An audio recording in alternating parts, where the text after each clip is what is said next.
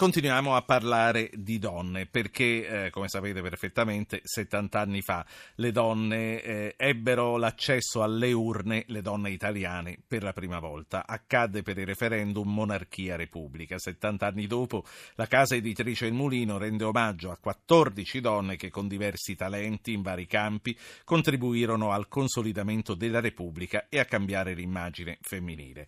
Camilla Ravera, Teresa Noce, Lina Merlin, Tina Anselmi, Anselmi, Alba de Cespedes, Fausta Cialente e molte altre. Una raccolta di biografie che è stata introdotta da Dacia Maraini, che saluto, la sento sempre volentieri. Buonasera Maraini. Grazie, buonasera a voi. Donne della Repubblica si intitola questo libro per restituire il dovuto, io penso, alle madri fondatrici, quando in tanti decenni si è preferito puntare i riflettori soprattutto sui padri fondatori.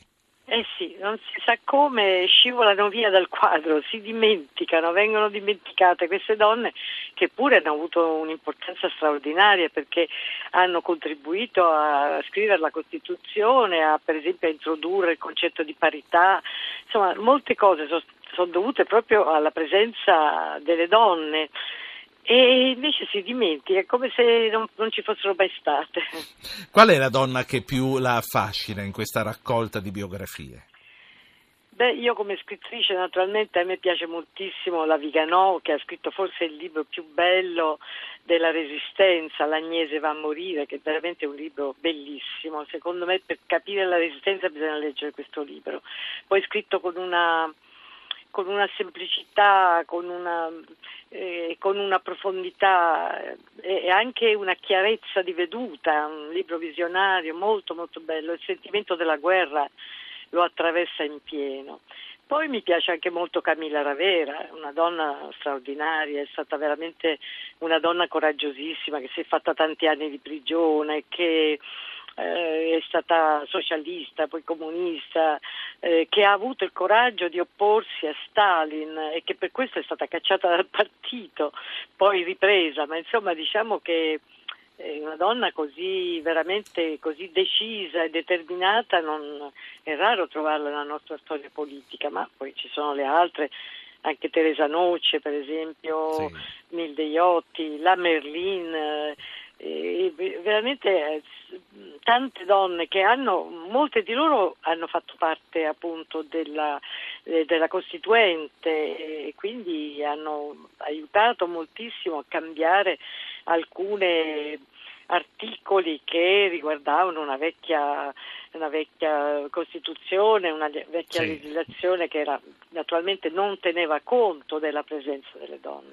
Dacia, spero che mi permetta di chiamarla per nome dopo tante certo. sere che stiamo trascorrendo insieme. Certo. Lei le ha conosciute tutte queste che sono raccontate no. in questa raccolta? No, no, purtroppo no, ne ho conosciute alcune, dunque io ho conosciuto eh, Deiotti l'ho conosciuta, mm, la, la Viganon non l'ho conosciuta, l'Alba De Cespe l'ho conosciuta, Anna Magnani l'ho conosciuta, era molto simpatica. Devo dire che, che, mi ricordo che aveva fatto una volta una passeggiata in via del Corso con Anna Magnani e Pasolini e Pasolini veniva ignorato totalmente. Anna Magnani si fermavano tutti, ma dico tutti, e, e, chi le dava i baci, chi si fermava, chi voleva una firma, chi era popolarissima, ma proprio mm, molto molto amata, molto amata. E lei bisogna dire che anche lei ha avuto il coraggio di, in certe situazioni, sempre nel suo mondo, nel mondo dello spettacolo, per esempio, di, eh, di fare una, una critica sottile, ironica al fascismo, quindi è stata coraggiosa in un momento in cui certo.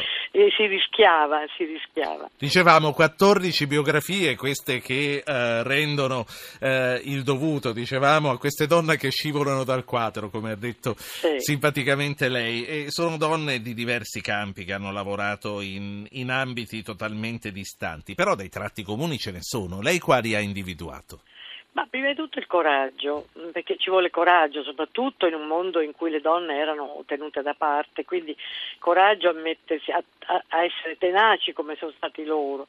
E poi la determinazione, non so, per esempio anche Tina Anselmi, che poi io ho conosciuto Tina Anselmi, abbiamo fatto addirittura un viaggio in Cina insieme, un viaggio diciamo così culturale, invitati dai cinesi, è stata una cosa molto simpatica, lei aveva, era molto giocosa, era molto facevamo delle grandi risate perché ogni volta che si parlava dell'Italia si parlava di Marco Polo. Allora noi sapevamo già che ogni volta che si cominciava un discorso sull'Italia tutti, regolarmente tutti gli amministratori, i sindaci che venivano lì ricominciavano con Marco Polo e noi ci scoppiavamo da ridere perché effettivamente era molto comica questa cosa di Marco Polo però era una donna molto, era, è viva soltanto che sì. un po' assente eh, a se stessa ma una donna anche lei coraggiosa ha fatto la staffetta partigiana e poi anche all'interno della democrazia cristiana si è battuta per i diritti delle donne per cambiare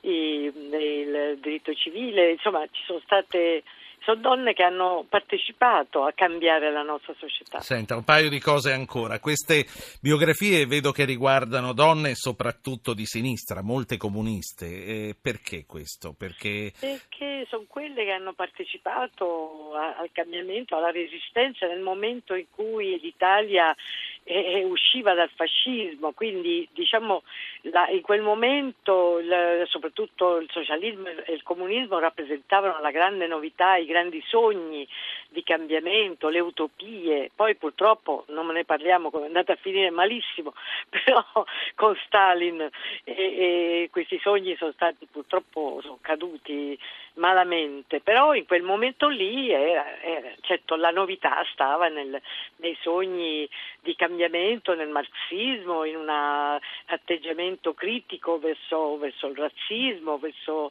verso il fascismo, quindi credo che sia normale, ma non tutte per esempio e per esempio la Viganò non è che facesse parte del partito, l'Alba De Cespedes per niente, no, Fausta certo, Celente. Nemmeno Tina Anselmi di cui parlavamo, tra nemmeno l'altro. Tina Anselmi e nemmeno Fausta Celente, nemmeno Anna Magnani.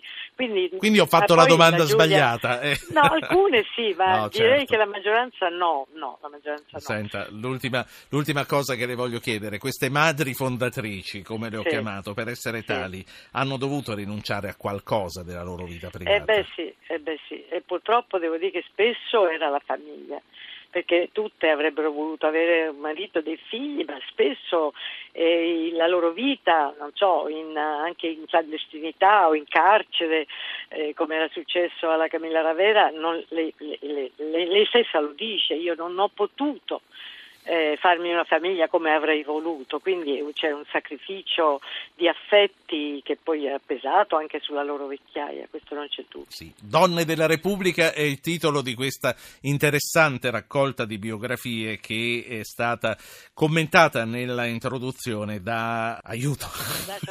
da Dacia. sono anziano e questa è la verità, no, no, sono anziano. Anche a me, lo sai che quando uno parla e va avanti col pensiero e poi rimangono indietro le parole, si dimentica le parole. Dacia Maraini, grazie, grazie davvero per grazie essere stata con noi. Buona serata.